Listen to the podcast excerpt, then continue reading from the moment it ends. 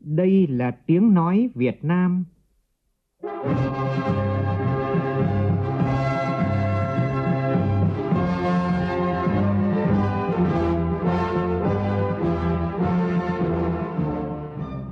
là tiếng nói Việt Nam,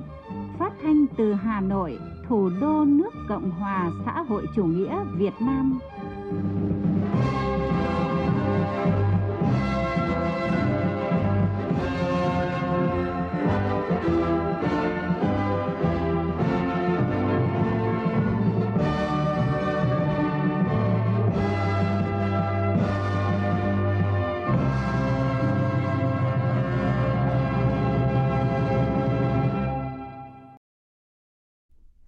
Biên tập viên Hoàng Ân kính chào quý vị và các bạn.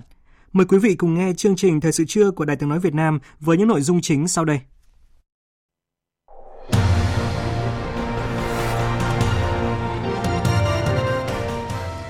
Tại lễ khai mạc triển lãm Quốc phòng quốc tế Việt Nam 2022 sáng nay, Thủ tướng Phạm Minh Chính khẳng định chính sách quốc phòng của Việt Nam là vì hòa bình, tự vệ, vì nhân dân –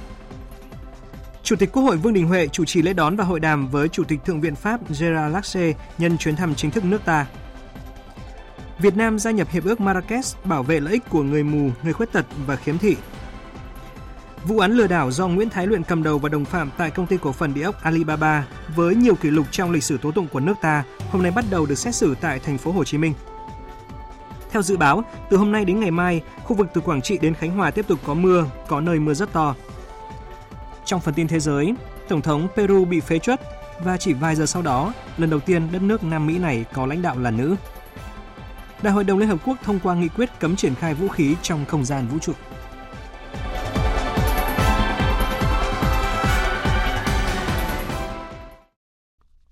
Bây giờ là nội dung chi tiết. Sáng nay, Thủ tướng Chính phủ Phạm Minh Chính dự khai mạc triển lãm Quốc phòng quốc tế Việt Nam 2022, Việt Nam Defense 2022 Triển lãm do Bộ Quốc phòng tổ chức từ ngày hôm nay đến ngày 10 tháng 12 này tại sân bay Gia Lâm, Long Biên, Hà Nội. Cùng dự khai mạc triển lãm có Đại tướng Phan Văn Giang, Ủy viên Bộ Chính trị, Bộ trưởng Bộ Quốc phòng, Đại tướng Lương Cường, Ủy viên Bộ Chính trị, Chủ nhiệm Tổng cục Chính trị Quân đội Nhân dân Việt Nam, đại diện lãnh đạo các ban bộ ngành trung ương các địa phương. Về khách quốc tế có Phó Thủ tướng Bộ trưởng Bộ Quốc phòng Lào, Bộ trưởng Bộ Quốc phòng Mông Cổ, chủ nhiệm chính trị các lực lượng vũ trang Cuba, các đại sứ, đại diện lãnh đạo Bộ Quốc phòng, chỉ huy quân đội các nước. Phóng viên Vũ Khuyên đưa tin. Trong không khí sôi động và thân thiện, đoàn kết và hữu nghị, triển lãm quốc phòng quốc tế Việt Nam 2022 đã chính thức khai mạc dưới sự chứng kiến của Thủ tướng Chính phủ Phạm Minh Chính cùng các đồng chí lãnh đạo Đảng, Nhà nước và khách quốc tế.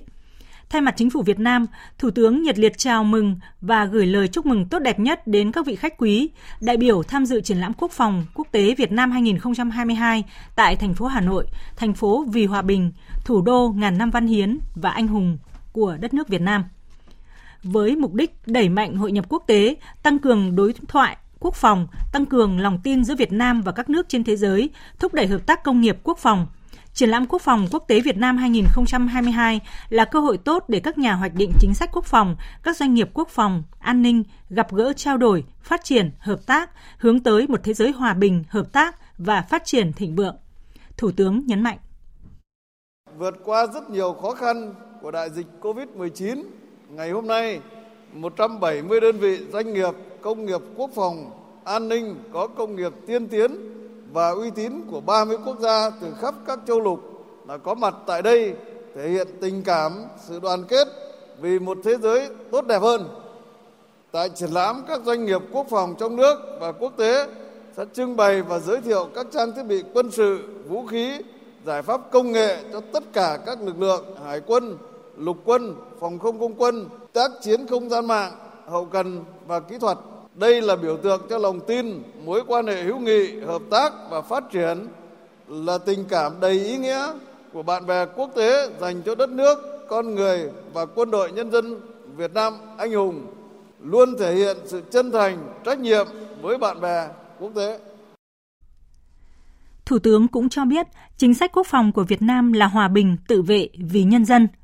Quân đội Nhân dân Việt Nam đang tích cực tham gia các hình thức hợp tác quốc phòng, kể cả song phương, đa phương với các quốc gia trên thế giới.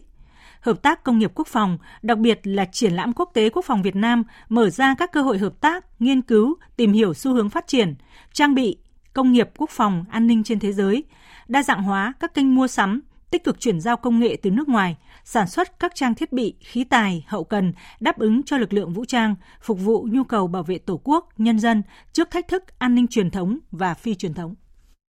Đây là dịp để tất cả chúng ta thắt chặt hơn mối quan hệ và cũng là cơ hội để Việt Nam được chào đón bạn bè quốc tế, chia sẻ văn hóa, nghệ thuật, giới thiệu về đất nước, con người Việt Nam, một dân tộc yêu chuộng hòa bình, thân thiện, cần cù và mến khách. Với sự chuẩn bị kỹ lưỡng của ban tổ chức triển lãm, cộng hưởng với sự ủng hộ và yêu mến, quan tâm của quý vị khách quý quốc tế, tôi tin tưởng và chúc triển lãm sẽ diễn ra thành công tốt đẹp và mang lại nhiều kết quả ấn tượng. Xin chúc các quý vị đại biểu khách quý dồi dào sức khỏe, hạnh phúc và thành công. Chúc tất cả các quý vị có những giây phút thật tuyệt vời tại Việt Nam và tại triển lãm Quốc phòng Việt Nam lần thứ nhất năm 2022. Thưa quý vị, nhận lời mời của Chủ tịch Quốc hội Vương Đình Huệ, Chủ tịch Thượng viện Pháp Jega Lasse thăm chính thức Việt Nam trong hai ngày, hôm nay và ngày mai. Sáng nay tại nhà Quốc hội đã diễn ra lễ đón trang trọng. Sau lễ đón, Chủ tịch Quốc hội Vương Đình Huệ đã hội đàm với Chủ tịch Thượng viện Pháp. Cuộc hội đàm trao đổi sâu rộng trên các lĩnh vực hợp tác của hai nước. Tin của phóng viên Lê Tuyết. Chuyến thăm của Chủ tịch Thượng viện Pháp Zegalasse là hoạt động đầu tiên của lãnh đạo cấp cao Pháp kể từ khi hai nước bắt đầu nối lại các hoạt động trao đổi trực tiếp sau khi kiểm soát được đại dịch COVID-19, là sự kiện quan trọng trong quan hệ giữa hai cơ quan lập pháp và giữa hai nước. Chủ tịch Quốc hội Vương Đình Huệ cho biết chuyến thăm của Chủ tịch Thượng viện có ý nghĩa quan trọng trong bối cảnh chuẩn bị kỷ niệm 50 năm ngày thiết lập quan hệ ngoại giao giữa hai nước 1973-2023 10 năm ngày hai nước nâng cấp quan hệ lên đối tác chiến lược 2013-2023 là dịp để hai bên cùng điểm lại những kết quả đã đạt được trong quan hệ song phương và phương hướng thúc đẩy mạnh mẽ hơn nữa quan hệ đối tác chiến lược Việt Nam Pháp trong thời gian tới. Bắt đầu kết thúc thời kỳ và mở ra hợp tác mới tươi sáng hơn.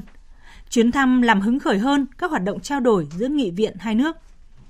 Chủ tịch Quốc hội mong muốn hai bên sẽ tăng cường trao đổi đoàn cấp cao và các cấp, hợp tác chia sẻ kinh nghiệm các ủy ban chuyên môn, nhóm nghị sĩ hai nước. Cho biết năm 2023, dự kiến Việt Nam sẽ tổ chức diễn đàn nghị sĩ trẻ toàn cầu. Mong muốn Thượng viện và Hạ viện Pháp ủng hộ và cử đại diện tham gia. Chủ tịch Quốc hội đề nghị hai bên sớm tháo gỡ các rào cản nhằm thúc đẩy thương mại, đầu tư, đề nghị phám, đề nghị Pháp sớm phê chuẩn hiệp định bảo hộ đầu tư Việt Nam Liên minh châu Âu EVIPA, có tiếng nói thúc đẩy Liên minh châu Âu sớm gỡ bỏ thẻ vàng với thủy sản Việt Nam. Chủ tịch Thượng viện Pháp cảm ơn sự đón tiếp nồng nhiệt của Chủ tịch Quốc hội Vương Đình Huệ và khẳng định Việt Nam đóng vai trò vô cùng quan trọng trong chính sách đối ngoại của Pháp trên tất cả các lĩnh vực chính trị ngoại giao. Tại cuộc hội đàm, hai nhà lãnh đạo Quốc hội và Nghị viện nhất trí phát huy cơ chế tham vấn và ủng hộ lẫn nhau tại các diễn đàn nghị viện đa phương, nâng cao số lượng sinh viên du học tại Pháp trong thời gian tới, nhất trí thúc đẩy hợp tác, trao đổi trong lĩnh vực số, biến đổi khí hậu, chuyển đổi năng lượng công bằng, sớm cải tạo cầu Long Biên, công trình có ý nghĩa biểu tượng quan hệ hai nước thành không gian văn hóa. Hai nhà lãnh đạo đồng thời nhất trí đảm bảo tự do, an ninh, an toàn hàng hải, hàng không, duy trì hòa bình và ổn định trong khu vực và trên thế giới trên cơ sở luật pháp quốc tế. Sau đó, Chủ tịch Quốc hội Vương Đình Huệ và Chủ tịch Thượng viện Pháp dự lễ khởi động các sự kiện kỷ niệm 50 năm thiết lập quan hệ ngoại giao Việt Nam-Pháp. Nội dung chi tiết sẽ được chúng tôi cập nhật trong chương trình thời sự sau. Thưa quý vị, tại Hà Nội sáng nay, Bộ Thông tin và Truyền thông tổ chức Diễn đàn Quốc gia Phát triển Doanh nghiệp Công nghệ số lần thứ tư. Tới dự có Phó Thủ tướng Chính phủ Vũ Đức Đam và lãnh đạo các bộ ngành trung ương. Tin của phóng viên Phương Thoa. Tại diễn đàn, các đại biểu tập trung thảo luận xoay quanh các chủ đề phát triển bền vững, nâng cao giá trị Việt Nam trong chuỗi giá trị toàn cầu, kết nối hệ sinh thái sản phẩm, dịch vụ công nghệ số Make in Việt Nam trong và ngoài nước, chiến lược phát triển doanh nghiệp công nghệ số trong nước, đề xuất giải pháp giải quyết các vấn đề trong phát triển doanh nghiệp công nghệ số ở Việt Nam, tìm cơ hội cũng như hướng khai phá thị trường nước ngoài. Theo ông Nguyễn Trung Chính, Chủ tịch Tập đoàn Công nghệ CMC, để phát triển doanh nghiệp công nghệ số, cần đầu tư xây dựng nguồn nhân lực số, nâng cao chất lượng về kỹ năng số, thúc đẩy ứng dụng, dịch vụ số, chuyển đổi số. Có như vậy, nước ta mới trở thành nước cung cấp dịch vụ số cho khu vực cần coi cái hạ tầng số như làm cái hạ tầng thiết yếu quốc gia, như hạ tầng giao thông, hạ tầng điện, nước. Chúng ta phải có cái chính sách ưu đãi cao nhất đối với doanh nghiệp đầu tư trong lĩnh vực này, về thuế, về đất đai, về vốn, về thủ tục. Chúng ta cần phải có chính sách để khuyến khích ờ, sử dụng các cái dịch vụ trong nước. Và tôi cho rằng là nhà nước cần đặt hàng các cái công ty. Và cuối cùng, một trong mục tiêu mà chúng ta đang nói trong cái diễn đàn hôm nay là làm thế nào để chúng ta có thể thu hút được càng nhiều doanh nghiệp đầu tư vào công nghệ số và tạo ra những doanh nghiệp số thì chúng ta mới có thể xây dựng Việt Nam trở thành quốc gia thịnh vượng hùng cường. Phát biểu tại diễn đàn, Phó Thủ tướng Vũ Đức Đam nhấn mạnh hiện Việt Nam có 65.000 doanh nghiệp, số lượng không thua kém các nước ASEAN, trong đó có những doanh nghiệp lớn như FPT, CMC, MISA đều trên 20 năm. Phó Thủ tướng cũng cho rằng thời gian tới các doanh nghiệp Việt cần kết nối thiết lập đội quân có người dẫn dắt, đoàn kết, thành sức mạnh, cùng nhau mạnh dạn hơn tiến ra thị trường nước ngoài với tinh thần tự tin. Tôi thấy rất mừng khi mà các gương mặt ở đây và ngoài các gian hàng triển lãm có rất nhiều doanh nghiệp mới, rất đột phá. Ngoài những cái doanh nghiệp mà gọi là lão làng có vai trò định hướng dẫn dắt ban đầu, chúng ta phải cần làm sao cùng nhau tạo một cái sân chơi và thành một đội quân có những người nòng cốt dẫn dắt nếu đã đoàn kết với nhau được thì thành sức mạnh mà những cái nước ít dân không thể có được. Dịp này, Bộ Thông tin và Truyền thông trao sản phẩm công nghệ số Make in Việt Nam 2022 và tổ chức triển lãm giải pháp Make in Việt Nam tiêu biểu. Tại trụ sở của Tổ chức Sở hữu trí tuệ thế giới, gọi tắt là WIPO tại Geneva, Thụy Sĩ, Đại sứ Lê Thị Tuyết Mai, trưởng phái đoàn đại diện thường trực Việt Nam tại Geneva, đã trao cho Tổng giám đốc WIPO Darren Tang văn kiện Việt Nam gia nhập Hiệp ước Marrakesh để nộp lưu triểu. Phát biểu tại lễ trao văn kiện gia nhập của Việt Nam, Đại sứ Lê Thị Tuyết Mai nhấn mạnh việc Việt Nam gia nhập Hiệp ước Marrakesh đã ghi một dấu mốc quan trọng trong việc cân bằng hợp lý giữa bảo vệ quyền tác giả và lợi ích của người mù, người khiếm thị và người khuyết tật không có khả năng đọc chữ in, tác phẩm in ấn thông thường – Việc Việt Nam gia nhập hiệp ước này cũng nhằm thực hiện chủ trương của nhà nước Việt Nam hỗ trợ tạo cơ hội để người khuyết tật tại Việt Nam được thực hiện quyền bình đẳng và hòa nhập cộng đồng một cách tốt nhất.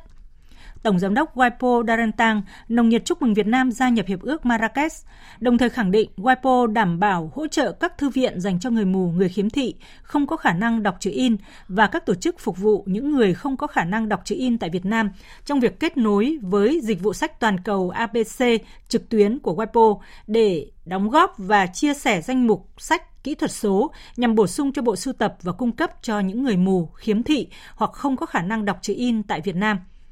Tổng giám đốc Darentang ghi nhận những kết quả tốt đẹp mà Việt Nam đạt được trong việc duy trì chỉ số đổi mới sáng tạo toàn cầu ở mức cao, cam kết tăng cường hợp tác giữa WIPO và các nước ASEAN nói chung và Việt Nam nói riêng, đồng thời tiếp tục phối hợp chặt chẽ với các cơ quan hữu quan của Việt Nam để triển khai thành công các nội dung hợp tác giữa các bên, cũng như là việc triển khai và thực hiện mục tiêu của Hiệp ước Marrakesh trên thực tế. Nhân dịp kỷ niệm 40 năm ra đời Công ước của Liên Hợp Quốc về luật biển 1982 UNCLOS, mùng 10 tháng 12 năm 1982, mùng 10 tháng 12 năm 2022. Sáng nay, Bộ Ngoại giao tổ chức hội thảo quốc tế kỷ niệm 40 năm công ước. Tham dự có đông đảo các chuyên gia trong nước và quốc tế theo hình thức trực tiếp kết hợp trực tuyến nhằm chia sẻ quan điểm và nhấn mạnh về những giá trị đặc biệt của công ước trong bối cảnh hiện nay. Phóng viên Phương Hoa thông tin. Phát biểu khai mạc hội thảo, Thứ trưởng Thường trực Bộ Ngoại giao Nguyễn Minh Vũ nhấn mạnh, sự ra đời của Công ước của Liên Hợp Quốc về luật biển năm 1982 có ý nghĩa đối với tất cả các quốc gia, kể cả các quốc gia có biển hay không có biển, thuận lợi hay bất lợi về địa lý trong việc quản lý, sử dụng và bảo vệ tài nguyên biển và đại dương, cũng như bảo vệ môi trường, nghiên cứu khoa học biển. Cái sự ra đời của Công ước luật biển tạo ra những cái quy định toàn diện và triệt để về quyền được hưởng vùng biển và đặt ra các cơ sở để chúng ta có thể xác định được các vùng biển và căn cứ cho các quốc gia trong việc xác lập quyền chủ quyền và quyền tài phán đối với các vùng biển. Đồng thời quy định các cái cơ chế giải quyết tranh chấp bắt buộc để giải quyết các cái tranh chấp bằng biện pháp hòa bình à, cũng như là các cái tranh chấp nảy sinh giữa các quốc gia liên quan đến việc giải thích và áp dụng về công ước này. Chia sẻ về ý nghĩa quan trọng và giá trị bền vững của công ước đối với châu Á và thế giới, đại sứ Tomiko, cựu chủ tịch Hội nghị Liên Hợp Quốc về luật biển lần thứ ba nhấn mạnh, Công ước có 168 quốc gia thành viên được công nhận trên toàn cầu là bản hiến pháp của các đại dương. Công ước là điều ước quốc tế mẹ về luật biển. Nhiều điều khoản của công ước được công nhận phản ánh tập quán quốc tế và ràng buộc tất cả các quốc gia. Công ước của Liên Hợp Quốc về luật biển năm 1982 UNCLOS đã vượt qua thử thách thời gian. Công ước đã thay hỗn loạn và xung đột bằng hòa bình và trật tự. Công ước đã thúc đẩy pháp quyền, củng cố tầm quan trọng của việc giải quyết hòa bình các tranh chấp. Đồng thời, Công ước là một văn kiện sống có khả năng thích ứng với phát triển và bối cảnh mới. Với đường biên giới biển dài 3.260 km và hàng nghìn đảo lớn nhỏ, trong đó có hai quần đảo Hoàng Sa và Trường Sa, Việt Nam luôn nhận thức rõ vai trò và tầm quan trọng lớn lao của biển đối với hòa bình, an ninh và phát triển của đất nước. Việc tôn trọng, thực thi đầy đủ và có trách nhiệm các quy định của Công ước Luật Biển năm 1982 là hoàn toàn phù hợp và nhất quán với chủ trương của Đảng và Nhà nước ta từ trước đến nay. Đồng thời, thông qua việc phê chuẩn công ước, Việt Nam biểu thị sự quyết tâm cùng cộng đồng quốc tế xây dựng một trật tự công bằng, khuyến khích sự phát triển và hợp tác trên biển. Thứ trưởng Nguyễn Minh Vũ khẳng định, có thể nói từ khi gia nhập công ước, Việt Nam đã thể hiện là quốc gia có trách nhiệm trong việc thực thi luật biển, trong những năm qua, trên tinh thần tôn trọng và thực thi đầy đủ các quy định của Công ước Luật Biển năm 1982, Việt Nam đã từng bước hoàn thiện các hệ thống pháp luật quốc gia và vận hành các quy định của Công ước trong việc xác định các vùng biển, phân định biên giới biển với các nước láng giềng, quản lý và sử dụng biển hòa bình và bền vững. Tại hội thảo, các đại biểu cũng đã trao đổi, chia sẻ về nhiều nội dung như những giá trị nổi bật của Công ước Luật Biển trong 40 năm qua, Công ước Luật Biển UNCLOS và thực tiễn phân định biển của Việt Nam với các nước láng giềng – Việt Nam tham gia xây dựng hệ sinh thái công ước luật biển, UNCLOS và vấn đề bảo vệ môi trường biển. Chuyển sang các tin về kỳ họp Hội đồng Nhân dân cuối năm tại các địa phương. Tiếp tục kỳ họp thứ 10 Hội đồng Nhân dân thành phố Hà Nội khóa 16, sáng nay với 100% đại biểu có mặt tán thành, Hội đồng Nhân dân thành phố đã thông qua nghị quyết về kế hoạch phát triển kinh tế xã hội năm 2023, trong đó xác định 22 chỉ tiêu chủ yếu. Trong đó tổng sản phẩm trên địa bàn GRDP tăng khoảng 7%, GRDP đầu người khoảng 150 triệu đồng, kim ngạch xuất khẩu tăng 6%, kiểm soát chỉ số giá dưới 4,5%. Hội đồng Nhân dân thành phố cũng thông qua 10 nhiệm vụ và giải pháp chủ yếu tập trung thực hiện trong năm 2023, trong đó giữ vững ổn định và đảm bảo các cân đối lớn của nền kinh tế, kiểm soát lạm phát, thúc đẩy tăng trưởng, tiếp tục cơ cấu lại kinh tế thủ đô, phát triển các mô hình kinh tế mới, chú trọng phát triển toàn diện và đồng bộ các lĩnh vực văn hóa, giáo dục, kiểm soát hiệu quả dịch bệnh, đảm bảo an sinh xã hội, nâng cao đời sống vật chất tinh thần của nhân dân. Tại thành phố Đà Lạt, sáng nay Hội đồng Nhân dân tỉnh Lâm Đồng khóa 10 đã khai mạc kỳ họp thứ 8 nhằm đánh giá nhiệm vụ thực hiện phát triển kinh tế xã hội và bàn thảo định hướng đưa ra các giải pháp chấn chỉnh một số bất cập trong công tác điều hành, quản lý nhà nước. Phóng viên Quang Sáng đưa tin. Năm 2022, kinh tế xã hội tỉnh Lâm Đồng tiếp tục phát triển mạnh, đạt nhiều kết quả quan trọng trên tất cả các lĩnh vực. Toàn bộ 18 trên 18 chỉ tiêu đều đạt và vượt so với kế hoạch đề ra. Trong đó ấn tượng nhất là mức tăng trưởng kinh tế đạt đến 12,09%, vượt xa so với kế hoạch đề ra là 6 đến 7%. Nông nghiệp phát triển ổn định, công nghiệp dịch vụ tăng trưởng mạnh, du lịch phục hồi nhanh, kim ngạch xuất khẩu tăng cao so với kế hoạch, thu ngân sách dự kiến cả năm đạt 13.100 tỷ đồng. Công tác giảm nghèo bền vững đạt nhiều kết quả tốt, an sinh xã hội đảm bảo, quốc phòng an ninh được giữ vững.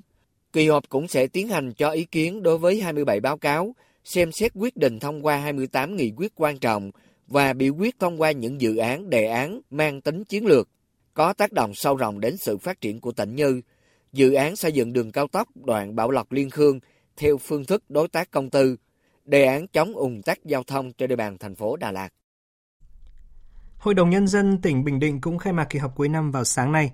Thông tin tại kỳ họp cho biết, tỉnh Bình Định đã giải ngân vốn đầu tư công đạt hơn 90% kế hoạch của năm 2022. Tin của phóng viên Thanh Thắng tại miền Trung. Năm 2022, tất cả 19 tiêu chí, chủ yếu về phát triển kinh tế xã hội của tỉnh Bình Định đều đạt và vượt kế hoạch. Kinh tế của tỉnh tiếp tục tăng trưởng ổn định, ước tính tổng sản phẩm của địa phương tăng hơn 8,5%. Đến nay, tỉnh Bình Định giải ngân vốn đầu tư công hơn 8.500 tỷ đồng, đạt hơn 90% kế hoạch năm. Các ngành chức năng và chủ đầu tư tiếp tục tăng cường kiểm tra, giám sát, đôn đốc các nhà thầu đẩy nhanh tiến độ thi công và giải ngân vốn đầu tư công. Tỉnh Bình Định đã và đang đẩy nhanh tiến độ thi công, xây dựng các công trình trọng điểm, sớm đưa vào hoạt động. Ông Phạm Anh Tuấn, Chủ tịch Ủy ban nhân dân tỉnh Bình Định cho biết, trong năm 2023, địa phương duy trì tốc độ tăng trưởng và phát triển toàn diện nông lâm nghiệp, kịp thời tháo gỡ khó khăn, vướng mắc cho doanh nghiệp, mở rộng hoạt động sản xuất kinh doanh.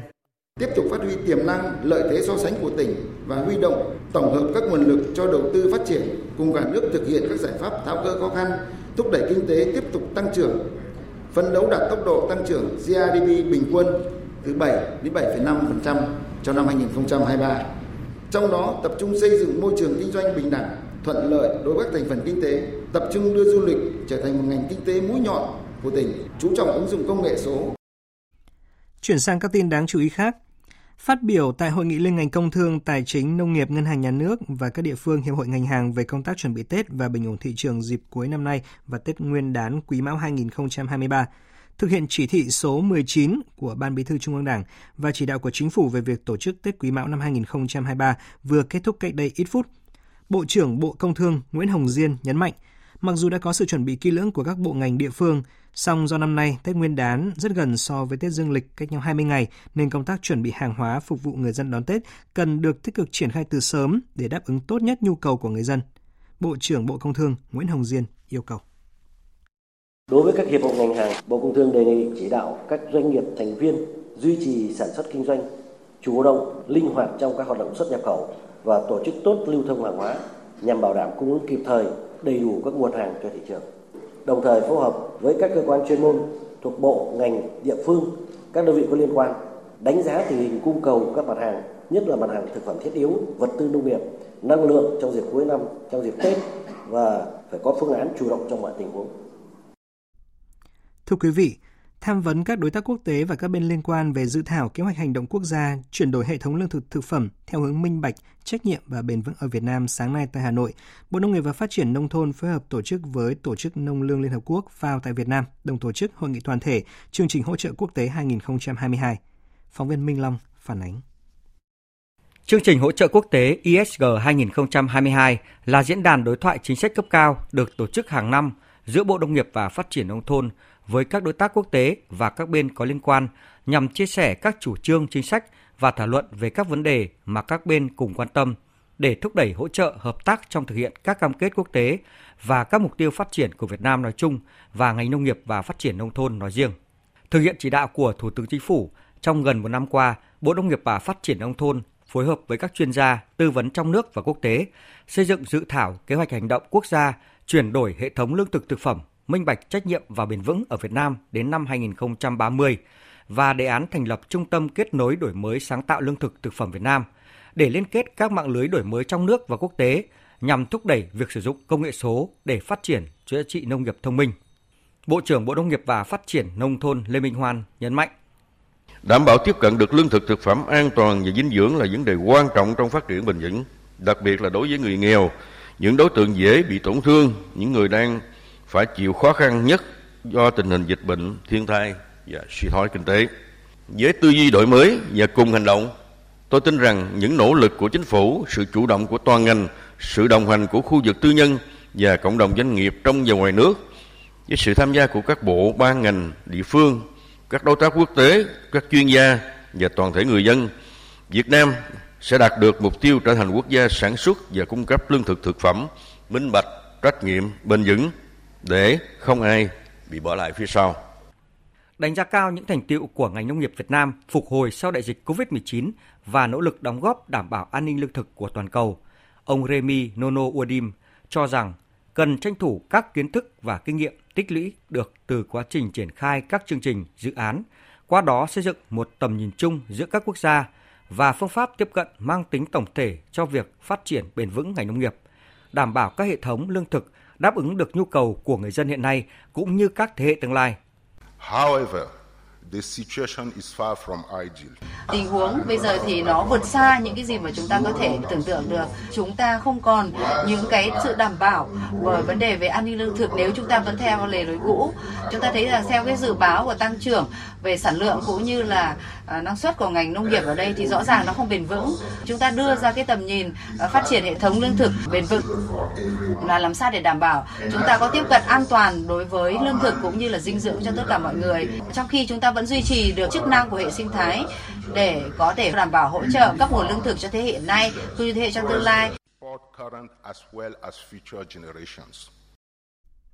Thưa quý vị, tại tọa đàm Chính sách xã hội Việt Nam đến năm 2030, tầm nhìn 2045 do Bộ Lao động Thương binh và Xã hội tổ chức sáng nay, Bộ trưởng Bộ Lao động Thương binh và Xã hội Đào Ngọc Dung nhấn mạnh, giai đoạn tới cần tập trung vào phạm vi lớn hơn, bao trùm cả chính sách xã hội và phúc lợi xã hội.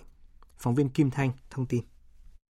Sau 10 năm thực hiện nghị quyết số 15 của Trung ương về một số vấn đề về chính sách xã hội giai đoạn 2012-2020 đã đạt được nhiều thành tựu quan trọng, hầu hết các chỉ tiêu đều đạt và vượt mục tiêu với nhiều điểm sáng trong lĩnh vực người có công, giảm nghèo và an sinh xã hội. Tuy nhiên, bên cạnh các kết quả đạt được, việc thực hiện một số chính sách xã hội còn có những hạn chế bất cập. Chính sách xã hội còn thiếu tính bao trùm, liên kết trong hỗ trợ đối tượng và chưa bao phủ hết đối tượng – chưa có sự tương trợ kết nối các trụ cột chính sách trong tổ chức thực hiện, chênh lệch mức sống giữa vùng miền, nhóm đối tượng còn lớn. Bộ trưởng Đào Ngọc Dung nhấn mạnh. Ở đây chúng ta không chỉ dừng lại bàn vấn đề an sinh xã hội, không chỉ dừng lại bàn phúc lợi xã hội, mà chúng ta bàn về vấn đề chính sách xã hội vừa rộng hơn, phạm vi lớn hơn và đi theo hướng bao trùm cả an sinh xã hội và phúc lợi xã hội. Về chính sách xã hội, cái gì nhà nước có trách nhiệm, còn cái gì thì xã hội hóa, huy động các lực lượng xã hội Tôi nói ví dụ như thế này, người yếu thế chắc chắn nhà nước phải đảm bảo cơ bản chứ. Trẻ em đi học ở cái độ tuổi nhất định, nhà nước đảm bảo chứ. Thương binh, người có công với cách mạng hay là chăm lo cho các cháu có hoàn cảnh đặc biệt khó khăn trong vấn đề học hành, khám chữa bệnh. Cái gì là cái ưu tiên lựa chọn của chúng ta trong giai đoạn từ nay đến năm 35 thì tôi thấy rằng rất nhiều những vấn đề chúng ta phải bàn hôm nay. Phát biểu tại tọa đàm, bà Pauline Tamersis, điều phối viên thường trú Liên Hợp Quốc tại Việt Nam chúc mừng thành tựu đã đạt được của Việt Nam về việc thực hiện các chính sách an sinh xã hội trong 10 năm qua với nhiều người đã được hưởng lợi từ các chính sách tăng 20% so với giai đoạn 2013-2020. Đối với những thách thức mà Việt Nam đang gặp phải, bà Pauline Tamersit cho rằng cần tập trung vào những vấn đề như bảo hiểm xã hội toàn dân, tăng cường bảo hiểm xã hội bắt buộc, các chính sách mang tính lồng ghép giới nhiều hơn và điều này cần phải được thể hiện ngay trong quá trình lập chính sách để đảm bảo là sẽ không ai bị bỏ lại phía sau. Trong khung khổ phát triển bền vững của chúng tôi 2022-2026 sẽ đầu tư vào việc phát triển các chính sách xã hội mang tính bao trùm. Do vậy chúng tôi sẽ luôn luôn đồng hành cùng chính phủ Việt Nam để xây dựng và thực hiện bất kỳ những cái chính sách xã hội nào mà mang tính bao trùm để tất cả các đối tượng khác nhau trong xã hội đều bao phủ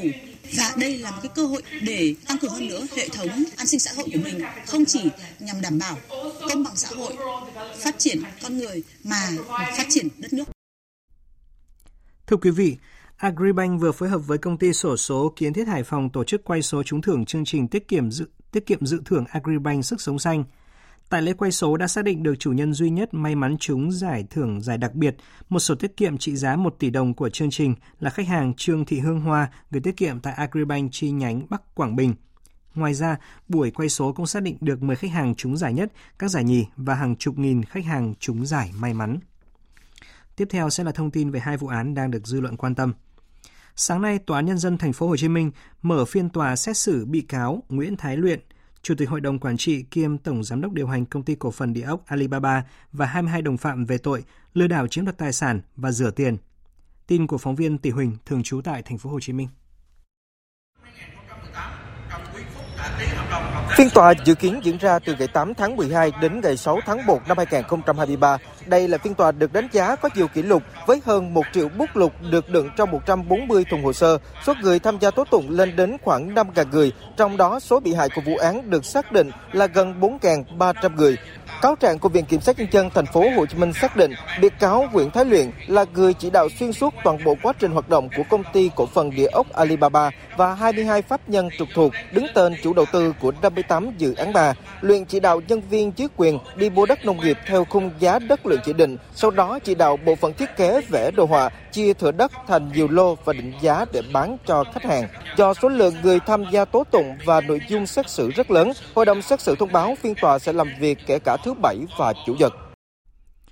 Cũng trong sáng nay, theo tin của phóng viên Duy Phương, Tòa Nhân dân tỉnh Đồng Nai tuyên án đối với 74 bị cáo trong đường dây buôn lậu tiêu thụ 200 triệu lít xăng. Trong đó, các bị cáo cầm đầu đường dây là Đào Ngọc Viễn, 54 tuổi, ngụ tại thành phố Hồ Chí Minh, 17 năm tù, phạt bổ sung 100 triệu đồng. Phan Thanh Hữu, 65 tuổi, ngụ tại thành phố Hồ Chí Minh, 16 năm tù, buộc nộp bổ sung 100 triệu đồng.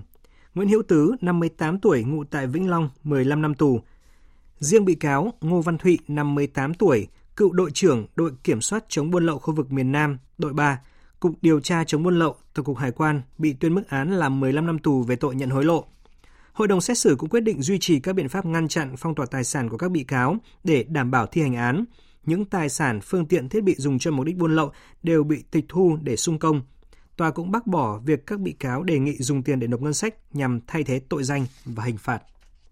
Và tiếp ngay sau đây chúng tôi xin chuyển đến quý vị tin dự báo mưa lớn ở Trung Bộ và tin mưa rông cảnh báo mưa lớn cục bộ, lốc xét, gió giật mạnh ở Tây Nguyên và Nam Bộ và tin lũ trên sông Côn Bình Định và tin cảnh báo lũ trên các sông từ Quảng Ngãi đến Khánh Hòa.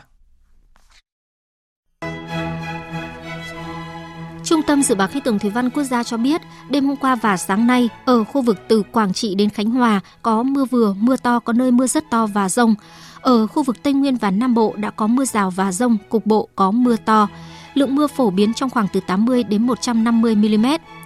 Dự báo từ ngày hôm nay đến ngày mai, khu vực từ Quảng Trị đến Khánh Hòa có mưa vừa, mưa to, có nơi mưa rất to và rông. Ngày và đêm nay, khu vực Ninh Thuận, Bình Thuận, Tây Nguyên và Nam Bộ có mưa rào và rông, cục bộ có mưa to.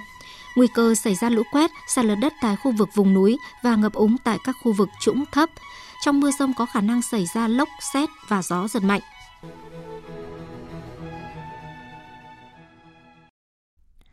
Xin chuyển sang phần tin thế giới.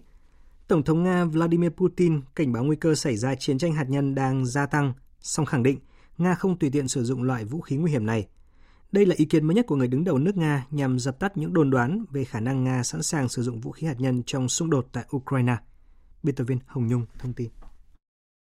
Phát biểu tại cuộc họp thường niên của Hội đồng Nhân quyền ngày 7 tháng 12, Tổng thống Putin cảnh báo mối đe dọa chiến tranh hạt nhân đang tăng lên và sẽ là sai trái nếu che giấu điều này. Tuy nhiên, theo Tổng thống Putin, Nga dù đang sở hữu những vũ khí tiên tiến và hiện đại hơn bất cứ quốc gia hạt nhân nào trên thế giới, song sẽ không tùy tiện sử dụng mà chỉ phòng vệ trong trường hợp chính đáng. Người đứng đầu nước Nga cũng nhấn mạnh ông sẽ bảo vệ lãnh thổ và các đồng minh của mình bằng tất cả phương tiện có sẵn. Ông đồng thời cáo buộc Mỹ mới là nước đã triển khai vũ khí hạt nhân chiến thuật tại các quốc gia khác. Chúng tôi không triển khai vũ khí hạt nhân, kể cả vũ khí hạt nhân chiến thuật ở các quốc gia khác. Tuy nhiên, người Mỹ đã làm điều đó tại Thổ Nhĩ Kỳ và ở một số quốc gia khác. Tuyên bố của Tổng thống Putin là cảnh báo mới nhất của nhà chức trách Nga nhằm dập tắt những đồn đoán về khả năng Nga sử dụng vũ khí hạt nhân. Trước đó ít ngày, Ngoại trưởng Nga Sergei Lavrov cũng cảnh báo rằng bất kỳ cuộc xung đột nào giữa các quốc gia sở hữu vũ khí hạt nhân, ngay cả khi bắt đầu bằng vũ khí thông thường, đều có khả năng leo thang thành một cuộc chiến tranh hạt nhân toàn diện. Do đó cần phải tránh kịch bản này bằng mọi giá. Mỹ và Anh vừa tái khẳng định cam kết hỗ trợ Australia phát triển hạm đội tàu ngầm chạy bằng năng lượng hạt nhân tại hội nghị Bộ trưởng Quốc phòng trong khuôn khổ Liên minh AUKUS. Động thái này phản ánh mong muốn hợp tác an ninh giữa ba quốc gia ở khu vực Ấn Độ Dương-Thái Bình Dương – Biên tập viên Thiều Dương thông tin. Tại hội nghị Bộ trưởng Quốc phòng ba nước trong khuôn khổ Liên minh AUKUS diễn ra vào hôm qua tại Mỹ, việc chuyển giao tàu ngầm hạt nhân được đặc biệt quan tâm. Đây là dự án chung đầu tiên của AUKUS và sẽ đưa Australia trở thành quốc gia đầu tiên trên thế giới không sở hữu vũ khí hạt nhân nhưng lại có năng lực hạt nhân trên biển. Bộ trưởng Quốc phòng Phó Thủ tướng Australia Richard Marler cho biết Điều quan trọng nhất mà Australia đang theo đuổi hiện nay là sở hữu tàu ngầm chạy bằng năng lượng hạt nhân. Chúng tôi rất kỳ vọng trong khuôn khổ hợp tác AUKUS. Mỹ và Anh sẽ cung cấp cho Australia khả năng này. Điều này sẽ thay đổi vị thế chiến lược của Australia. Việc sở hữu tàu ngầm hạt nhân sẽ nâng cao năng lực quốc phòng của Australia. Tuy nhiên, lộ trình để Australia sở hữu con tàu hạt nhân đầu tiên vẫn đang được các bên bàn thảo – Tại cuộc gặp giữa Bộ trưởng Quốc phòng Mỹ, Anh và Australia trong khuôn khổ Liên minh AUKUS diễn ra hôm qua, Bộ trưởng Quốc phòng Mỹ Lloyd Austin tiếp tục khẳng định. Trong 15 tháng qua, chúng tôi đã đạt được tiến bộ lớn trong việc xác định lộ trình để Australia có được tàu ngầm chạy bằng năng lượng hạt nhân và vũ trang thông thường. Thay mặt cho Tổng thống Mỹ Joe Biden, tôi muốn tái khẳng định cam kết của Mỹ trong việc đảm bảo rằng Australia có được khả năng này trong thời gian sớm nhất có thể và tuân thủ các tiêu chuẩn không phổ biến vũ khí hạt nhân cao nhất dưới sự bảo trợ của AUKUS. Việc Mỹ và Anh sẵn sàng chia sẻ công nghệ tàu ngầm hạt nhân phản ánh cam kết của chính phủ hai nước nhằm tăng cường sự hiện diện và ảnh hưởng tại khu vực Ấn Độ Dương-Thái Bình Dương. Về tình hình trên chính trường Peru, với 101 phiếu thuận, 6 phiếu chống và 10 phiếu trắng, Quốc hội Peru đã thông qua quyết định phê chuất Tổng thống Pedro Castillo trong bối cảnh quốc gia Nam Mỹ này đang trải qua một cuộc khủng hoảng chính trị nghiêm trọng nhất trong suốt hơn hai thập kỷ qua. Tổng thống Castillo từng tuyên bố sẽ tạm thời giải tán quốc hội và kêu gọi bầu ra một cơ quan lập pháp mới. Sau khi ông Castillo bị phế chuất vài giờ, Phó Tổng thống bà Dina Boluarte đã tuyên thệ nhậm chức Tổng thống lâm thời tại trụ sở Quốc hội Peru bà Boluarte là nữ tổng thống đầu tiên trong lịch sử hơn 200 năm của Peru. Phản ứng trước những diễn biến trên chính trường Peru, các quốc gia ở khu vực Mỹ Latin đã bày tỏ lo ngại, kêu gọi các bên đối thoại tránh gây phức tạp tình hình, bảo vệ nền dân chủ và tôn trọng hiến pháp. Đại hội đồng Liên Hợp Quốc vừa thông qua dự thảo nghị quyết do Nga đệ trình về cấm triển khai vũ khí đầu tiên trong không gian vũ trụ. Sáng kiến của Nga đã nhận được 122 phiếu thuận, 50 phiếu chống và 4 phiếu trắng. Nghị quyết có tên đầy đủ là không triển khai vũ khí đầu tiên trong không gian vũ trụ, thúc giục tất cả các thành viên Liên Hợp Quốc, nhất là những quốc gia có năng lực vũ trụ, cân nhắc khả năng thúc đẩy một cách phù hợp cam kết chính trị về việc không trở thành nước đầu tiên triển khai vũ khí trong không gian vũ trụ. Thủ tướng Romania Nicolae Ciuca cho biết nước này có nguyện vọng chính đáng để gia nhập vào khu vực Schengen, gồm 26 quốc gia châu Âu đã chính thức bãi bỏ hộ chiếu và tất cả các loại kiểm soát biên giới khác ở biên giới. Đồng thời, bác bỏ tuyên bố của Áo cho rằng Romania và Bulgaria là cửa ngõ cho những người di cư bất hợp pháp vào châu Âu. Phóng viên Hải Đăng thường trú tại Séc theo dõi khu vực Đông Âu thông tin. Các bộ trưởng nội vụ của Liên minh châu dự kiến sẽ bỏ phiếu vào ngày thứ Năm về việc kết nạp Romania, Bulgaria và Croatia vào khối Schengen. Đến thời điểm này thì Croatia đang có nhiều cơ hội lớn để gia nhập Schengen khi nước này đang nhận được hầu hết các phiếu ủng hộ từ các thành viên EU. Tuy nhiên thì Áo vẫn bày tỏ lo ngại việc mở rộng Schengen với Romania và Bulgaria và chỉ tán thành khi số lượng người nhập cư bất hợp pháp đi qua nước này buộc phải giảm. Đáp trả những quan ngại này thì Thủ tướng Romania cho biết, theo dữ liệu từ cơ quan biên giới EU Frontex cho thấy, những người di cư bất hợp pháp chủ yếu vào EU từ Tây Ban Căng chứ không phải Romania. Thủ tướng Chilka cho rằng những cáo buộc này là phi lý Vấn đề người nhập cư bất hợp pháp rất nhạy cảm về mặt chính trị ở nhiều quốc gia thành viên và việc ngăn cản Romania gia nhập Schengen sẽ không mang lại cho Áo câu trả lời thích đáng. Theo một số các báo cáo của Ủy ban châu Âu, mặc dù Romania và Bulgaria nằm trên các tuyến đường buôn bán bất hợp pháp lớn đến châu Âu bao gồm buôn bán ma túy, vũ khí và người, tuy nhiên thì các cuộc điều tra cho thấy hai nước này vẫn đáp ứng tất cả các yêu cầu của Schengen. Ngoài ra thì Thủ tướng Silka cũng cho biết Romania sẵn sàng gia nhập Schengen và cam kết đóng góp cho an ninh châu Âu. Rumani cũng chứng minh điều đó trong nhiều năm qua và mới đây là những đóng góp từ cuộc khủng hoảng ở Ukraine đối với an ninh châu Âu. Chính quyền bang Indiana của Mỹ đã khởi kiện TikTok với cáo buộc rằng là ứng dụng chia sẻ video ngắn này thu thập trái phép thông tin cá nhân của người dùng và gợi ý nội dung video không phù hợp với trẻ em. Đơn kiện cho biết các thuật toán của TikTok đã gợi ý các nội dung liên quan đến rượu, thuốc lá, ma túy, ảnh khỏa thân và chủ đề khêu gợi tình dục cho người dùng từ độ tuổi 13. TikTok cũng bị cáo buộc lừa dối người dùng về chính sách bảo mật dữ liệu và thông tin cá nhân. TikTok đang phải đối mặt với sự phản đối ngày càng gay gắt ở Mỹ. Quân đội Mỹ và chính quyền một số bang, trong đó có bang Texas và Maryland, đã cấm sử dụng ứng dụng này trên các thiết bị và mạng lưới các cơ quan chính quyền. Giám đốc Cục Điều tra Liên bang Mỹ FBI Christopher Wray bày tỏ cực kỳ lo ngại về các rủi ro bảo mật liên quan đến TikTok.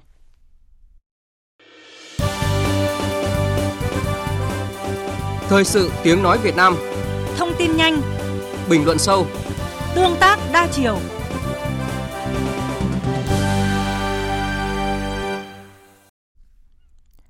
Thưa quý vị, thưa các bạn, hiện nay việc bị cắt giảm đơn hàng xuất khẩu đột ngột do ảnh hưởng của tình hình thế giới xảy ra vào những tháng cuối năm khiến cho nhiều doanh nghiệp lâm vào cảnh khó khăn. Việc thưởng Tết tặng quà Tết cho người lao động khiến các doanh nghiệp phải cân não. Để tất cả người lao động có một cái Tết ấm áp, doanh nghiệp đang cố gắng xoay sở từ các nguồn. Bên cạnh nỗ lực của doanh nghiệp, chính quyền tỉnh Bình Dương cũng đã có kế hoạch chăm lo với quyết tâm không để người lao động không có Tết. Thiên Lý, phóng viên Đài Tiếng nói Việt Nam thường trú tại thành phố Hồ Chí Minh có bài viết ghi nhận. Mời quý vị cùng nghe. Từ tháng 9 2022 đến nay, do ảnh hưởng của tình hình thế giới, công ty trách nhiệm hữu hạn Sami Tosanvina ở thành phố Thuận An, tỉnh Bình Dương mất nhiều đơn hàng, buộc lòng phải cắt giảm nhân công. Mặc dù gặp nhiều khó khăn, nhưng ban giám đốc công ty vẫn cố gắng duy trì lương tháng 13 cho người lao động và một gói quà Tết nhằm tri ân sự đóng góp của họ cho doanh nghiệp. Ông Thái Trung Nghĩa, phụ trách nhân sự công ty trách nhiệm hữu hạn Samin Tosanvina, cho biết thiếu đơn hàng sản xuất là tình hình chung cả nước nên qua báo đài, người lao động cũng biết và hiểu cho doanh nghiệp. Người lao động họ cũng hiểu được cái hoàn cảnh hiện tại bây giờ thì họ cũng sẽ thông cảm cho công ty. Đồng thời à, ban giám đốc công ty cũng phối hợp với lại ban chấp hành công đoàn cũng tuyên truyền và nắm bắt tư tưởng của người lao động nhằm đảm bảo cho người lao động có một cái cuộc sống được tốt hơn. Một trong các ngành nghề bị ảnh hưởng nặng nề nhất bởi tình hình thế giới là may mặc, gỗ, gốm sứ do đứt gãy đơn hàng xuất khẩu sang thị trường châu Âu. Do đó các doanh nghiệp đang rất áp lực khi vừa tìm đầu ra để duy trì sản xuất, vừa lo lương thưởng, trong khi đó việc vay vốn từ các ngân hàng gặp nhiều trở ngại. Bà Phan Lê Diễm Trang, Phó Chủ tịch Hiệp hội Dịch may tỉnh Bình Dương cho biết, Hiệp hội có 56 doanh nghiệp với khoảng 200.000 lao động. Từ khó khăn trước mắt, các doanh nghiệp cũng đã chia sẻ với người lao động để tìm tiếng nói chung, để tìm được sự thấu hiểu. Chúng tôi cũng mong rằng cái người lao động lần này họ hiểu hơn sẽ tránh có những cái gọi là bạo động do bất mãn giữa doanh nghiệp với lại người lao động. Về mặt doanh nghiệp, các doanh nghiệp trong hiệp hội dù là khó khăn vẫn cố gắng làm một cái gì đó cho người lao động có thể không được như những năm trước nhưng mà cũng sẽ cố gắng hết sức để có một chút mà động viên tinh thần nhau vượt qua cái khó khăn này. Bên cạnh nỗ lực của doanh nghiệp, Công đoàn Bình Dương cũng lên kế hoạch chăm lo để người lao động có một cái Tết đầy đủ ấm áp các cấp công đoàn trong tỉnh sẽ tổ chức các đoàn đi thăm tặng 82.810 xuất quà cho người lao động, mỗi phần trị giá 500.000 đồng, tổng kinh phí hơn 41 tỷ đồng, trích từ ngân sách công đoàn. Liên đoàn Lao động tỉnh Bình Dương đã tham mưu đề xuất Ủy ban nhân dân tỉnh và các huyện thị thành phố dành nguồn kinh phí để tặng quà cho những công nhân khó khăn. Để giúp công nhân về quê đón Tết, năm nay, Liên đoàn Lao động tỉnh Bình Dương tổ chức chuyến tàu xuân nghĩa tình, tặng 5.000 vé tàu khứ hồi cho đoàn viên công đoàn, công nhân lao động tại các tỉnh miền Trung, miền Bắc, tổng kinh phí ước tính 20 tỷ đồng.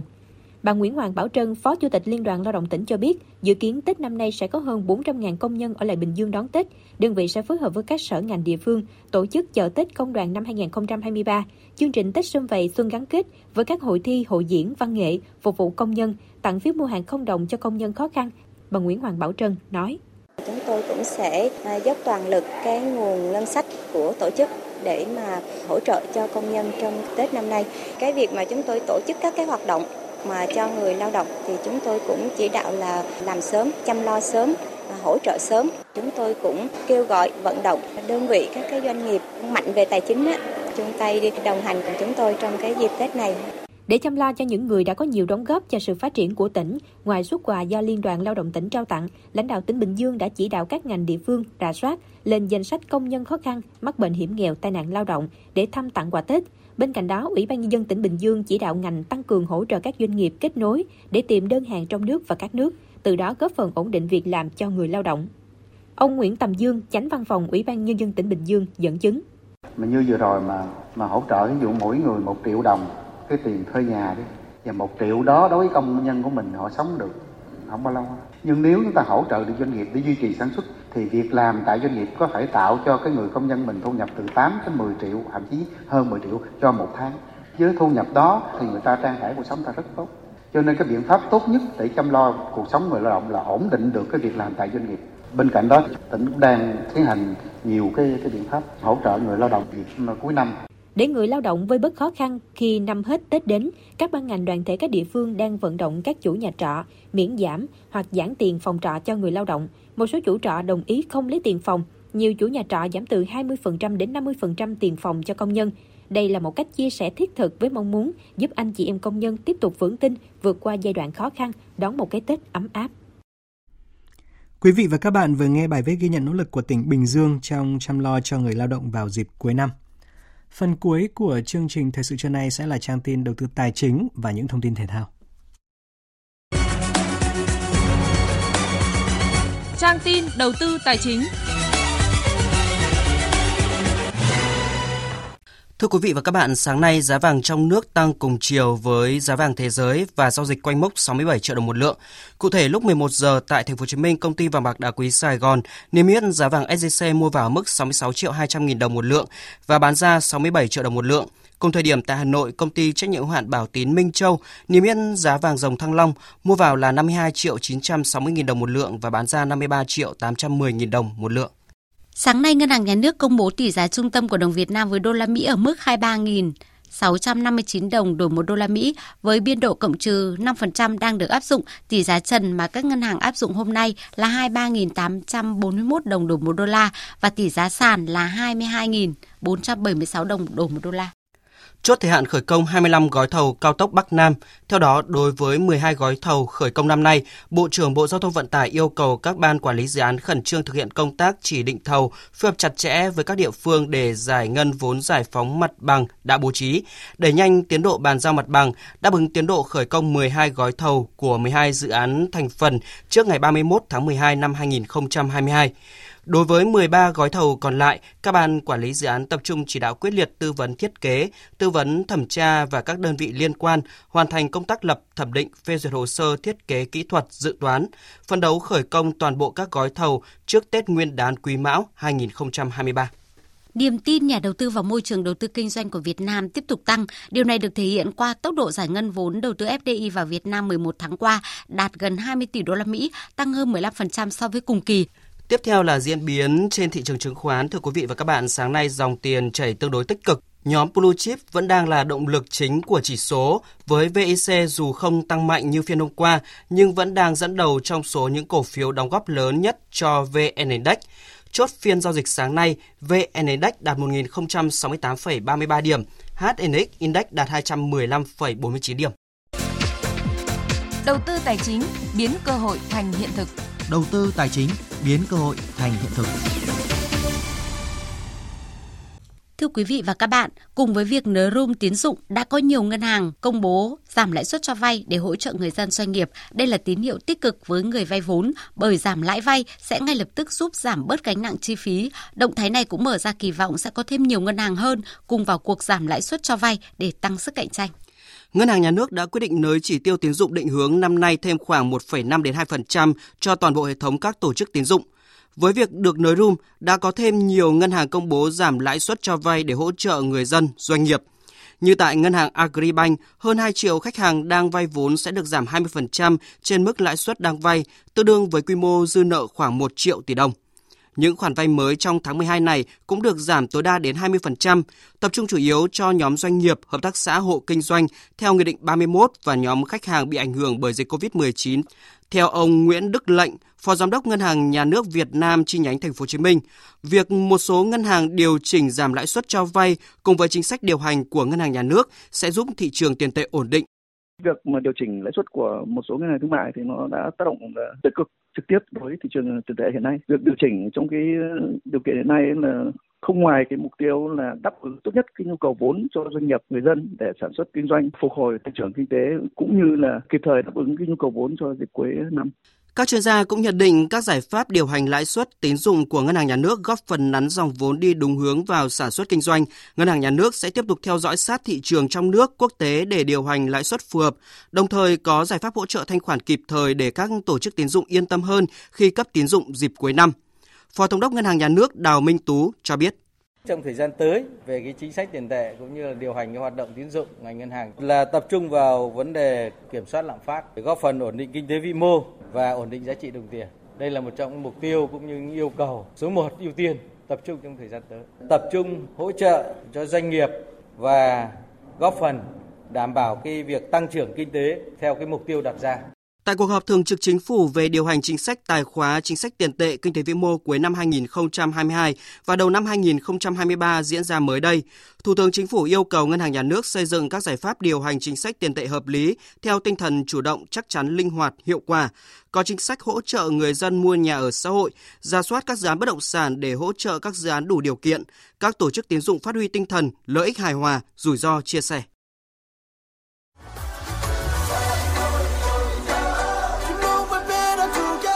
Nhật ký World Cup 2022 Nhật ký World Cup 2022 Thưa quý vị và các bạn, World Cup 2022 sắp bước vào vòng tứ kết với 4 trận đấu kịch tính. Trong đó, cuộc đại chiến giữa Anh và Pháp đang thu hút sự quan tâm đặc biệt của người hâm mộ và giới chuyên môn. Cả Anh và Pháp cùng giành quyền vào vòng 1-8 với ngôi đầu bảng và tại vòng đấu này họ đều có chiến thắng thuyết phục. Trong đó, Pháp đánh bại Ba Lan 3-1, còn Anh thắng đậm Senegal 3-0. Hai đội cũng đang sở hữu lực lượng rất chất lượng, có chiều sâu với nhiều cầu thủ có khả năng tạo đột biến. Pháp dù thiếu vắng Karim Benzema, nhưng người thay thế cho anh là Olivier Giroud đã ghi được 3 bàn tại giải đấu. Trong khi đó, Kylian Mbappe hiện dẫn đầu danh sách vua phá lưới với 5 bàn thắng. Bên phía đội tuyển Anh có hai chân sút là Bukayo Osaka và Marcus Rashford đều đã ghi được 3 bàn và đang nằm trong danh sách 8 cầu thủ cạnh tranh chiếc giày vàng tại World Cup 2022. Hai đội tuyển mới chỉ gặp nhau hai lần tại World Cup vào năm 1966 và năm 1982. Cả hai lần đều là tại vòng bảng và đội tuyển Anh giành được chiến thắng cả hai. Trận đấu giữa hai đội tại tứ kết World Cup năm nay hứa hẹn sẽ là một màn đại chiến nảy lửa khi các chân sút hàng đầu đụng độ nhau trong trận đấu một mất một còn. Trước trận đấu này, tiền đạo Olivier Giroud của đội tuyển Pháp cho rằng Tôi nghĩ đội tuyển Anh đang có một giải đấu hay. Tôi biết đây sẽ là một trận đấu khó khăn. Chúng tôi dành sự tôn trọng cho nhau, nhưng chúng tôi không muốn thua đội tuyển Anh. Chúng tôi đang có những cầu thủ chất lượng và tài năng trong đội hình. Tất nhiên, đội tuyển Anh cũng vậy. Tôi nghĩ đây sẽ là một trận đấu đáng để xem. Tôi hy vọng tôi có thể ghi bàn cho đội tuyển. Chúng tôi muốn tiến xa, chúng tôi có sự tự tin và giành chiến thắng ở World Cup lần này. Nếu muốn giành chức vô địch, chúng tôi phải thắng 3 trận đấu nữa, nhưng chúng tôi cần tập trung cho trận đấu với đội tuyển Anh trước đã. We are just focused on England first. Trong khi đó, tiền vệ trẻ Bukayo Saka khẳng định tuyển Anh sẽ ra sân với sự tự tin và quyết tâm giành chiến thắng. Tất nhiên chúng tôi biết đẳng cấp của họ, nhưng chúng tôi cũng là một đội bóng chất lượng. Chúng tôi sẽ bước vào trận đấu này với sự tự tin, thể hiện những gì tốt nhất để giành chiến thắng. Chúng tôi đã thể hiện tốt trong 4 trận đấu vừa qua, và trận đấu với Pháp sẽ là rất thú vị. Chúng tôi tự tin giành chiến thắng giải đấu này và sẽ tập trung hết sức cho trận đấu tiếp theo với Pháp. Chúng tôi hy vọng sẽ thắng trận đấu này. Tất cả các vị trí của chúng tôi, tất cả các vị trí của chúng tôi cần tận dụng tốt các cơ hội tạo ra để ghi bàn, nhưng cũng cần phòng ngự tốt trước khung thành. Trận tứ kết giữa Anh và Pháp sẽ diễn ra vào lúc 2 giờ dạng sáng ngày 11 tháng 12 theo giờ Việt Nam.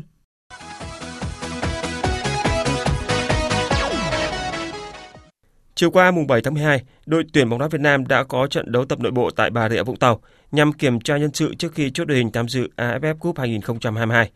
Huấn luyện viên Park Hang-seo đã chia lực lượng thành đội 1 và đội 2. Đội 1 gồm những cầu thủ nhiều khả năng đá chính nhất tại AFF Cup, còn đội 2 là những cầu thủ cũng có thể đá chính cùng với các phương án dự phòng.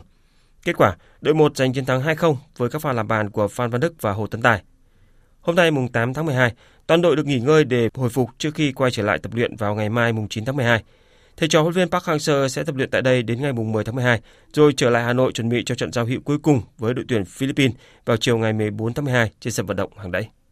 Hôm qua là ngày thi đấu áp chót của môn lặn tại Đại hội Thể thao Toàn quốc. Vận động viên Cao Thị Duyên đoàn Thanh Hóa đạt thành tích 17 giây 94 ở nội dung vòi hơi chân vịt 50 m nữ, giành huy chương vàng, đồng thời phá kỷ lục quốc gia cũ là 18 giây 27 của Nguyễn Thị Tâm, cũng của Thanh Hóa vào năm 2018. Cùng giành huy chương vàng trong ngày thi đấu này còn có các vận động viên Nguyễn Thành Lộc của thành phố Hồ Chí Minh, nội dung 50m vòi hơi chân vịt đôi nam, Vũ Đặng Nhật Nam của Đồng Nai, nội dung 400m chân vịt đôi nam,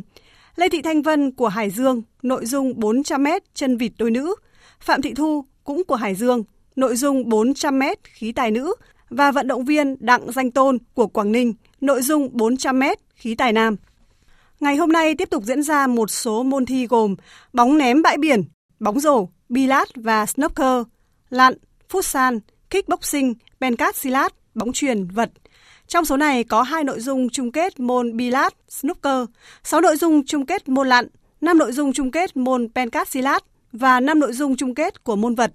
Tạm thời, ba đoàn Hà Nội, Quân đội, Thành phố Hồ Chí Minh tiếp tục chia nhau ba vị trí dẫn đầu bảng tổng sắp huy chương. Trong đó, đoàn Hà Nội giành 45 huy chương vàng, đoàn quân đội được 23 huy chương vàng, còn đoàn Thành phố Hồ Chí Minh có 20 huy chương vàng. Dự báo thời tiết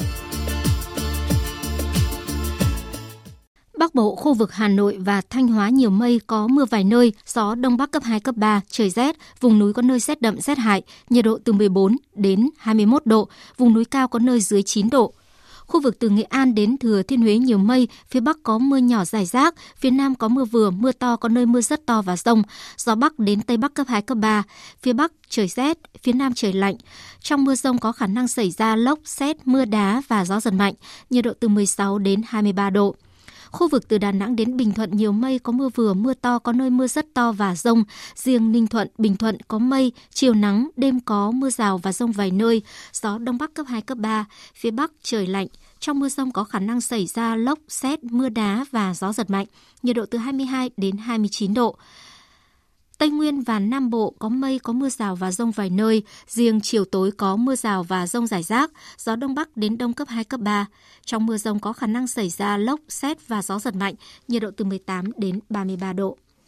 Tiếp theo là dự báo thời tiết biển. Vịnh Bắc Bộ có mưa vài nơi, tầm nhìn xa trên 10 km, gió Đông Bắc cấp 4, cấp 5. Vùng biển từ Quảng Trị đến Quảng Ngãi, khu vực Bắc Biển Đông có mưa rào vài nơi, tầm nhìn xa trên 10 km, gió Đông Bắc cấp 6, có lúc cấp 7, giật cấp 8, cấp 9, biển động mạnh. Vùng biển từ Bình Định đến Ninh Thuận, vùng biển từ Bình Thuận đến Cà Mau, vùng biển từ Cà Mau đến Kiên Giang có mưa rào rải rác và có nơi có rông. Trong mưa rông có khả năng xảy ra lốc xoáy và gió giật mạnh. Tầm nhìn xa trên 10 km, giảm xuống từ 4 đến 10 km trong mưa. Gió Đông Bắc cấp 5. Riêng khu vực Bình Thuận có lúc cấp 6, giật cấp 7, cấp 8, biển động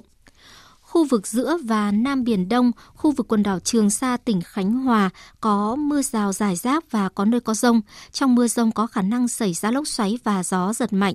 Tầm nhìn xa trên 10 km, giảm xuống từ 4 đến 10 km trong mưa, gió Đông Bắc cấp 5. Riêng phía Bắc, khu vực giữa Biển Đông có lúc cấp 6, giật cấp 7, cấp 8, biển động. Khu vực quần đảo Hoàng Sa thuộc thành phố Đà Nẵng có mưa rào vài nơi, tầm nhìn xa trên 10 km, gió Đông Bắc cấp 6, có lúc cấp 7, giật cấp 8, cấp 9, biển động mạnh.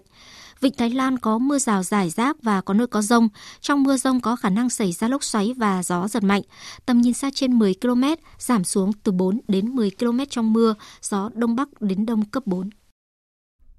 Vừa rồi là những thông tin thời tiết. Bây giờ chúng tôi tóm lược những tin chính đã phát trong chương trình.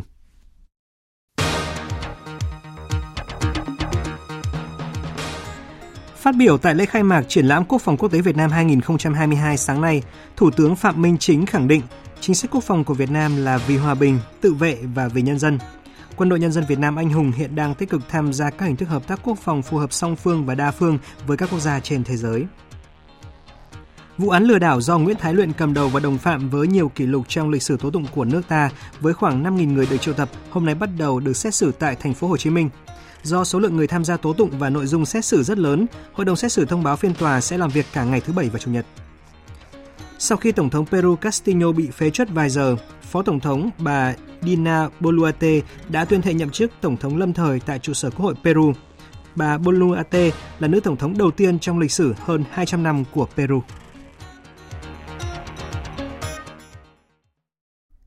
Thời lượng dành cho chương trình Thời sự trưa nay đến đây đã hết. Chương trình do các biên tập viên Hoàng Ân, Lan Anh, Thu Hòa biên soạn và thực hiện với sự tham gia của kỹ thuật viên Uông Biên, chịu trách nhiệm nội dung Nguyễn Vũ Duy. Xin kính chào tạm biệt và hẹn gặp lại quý vị trong những chương trình sau.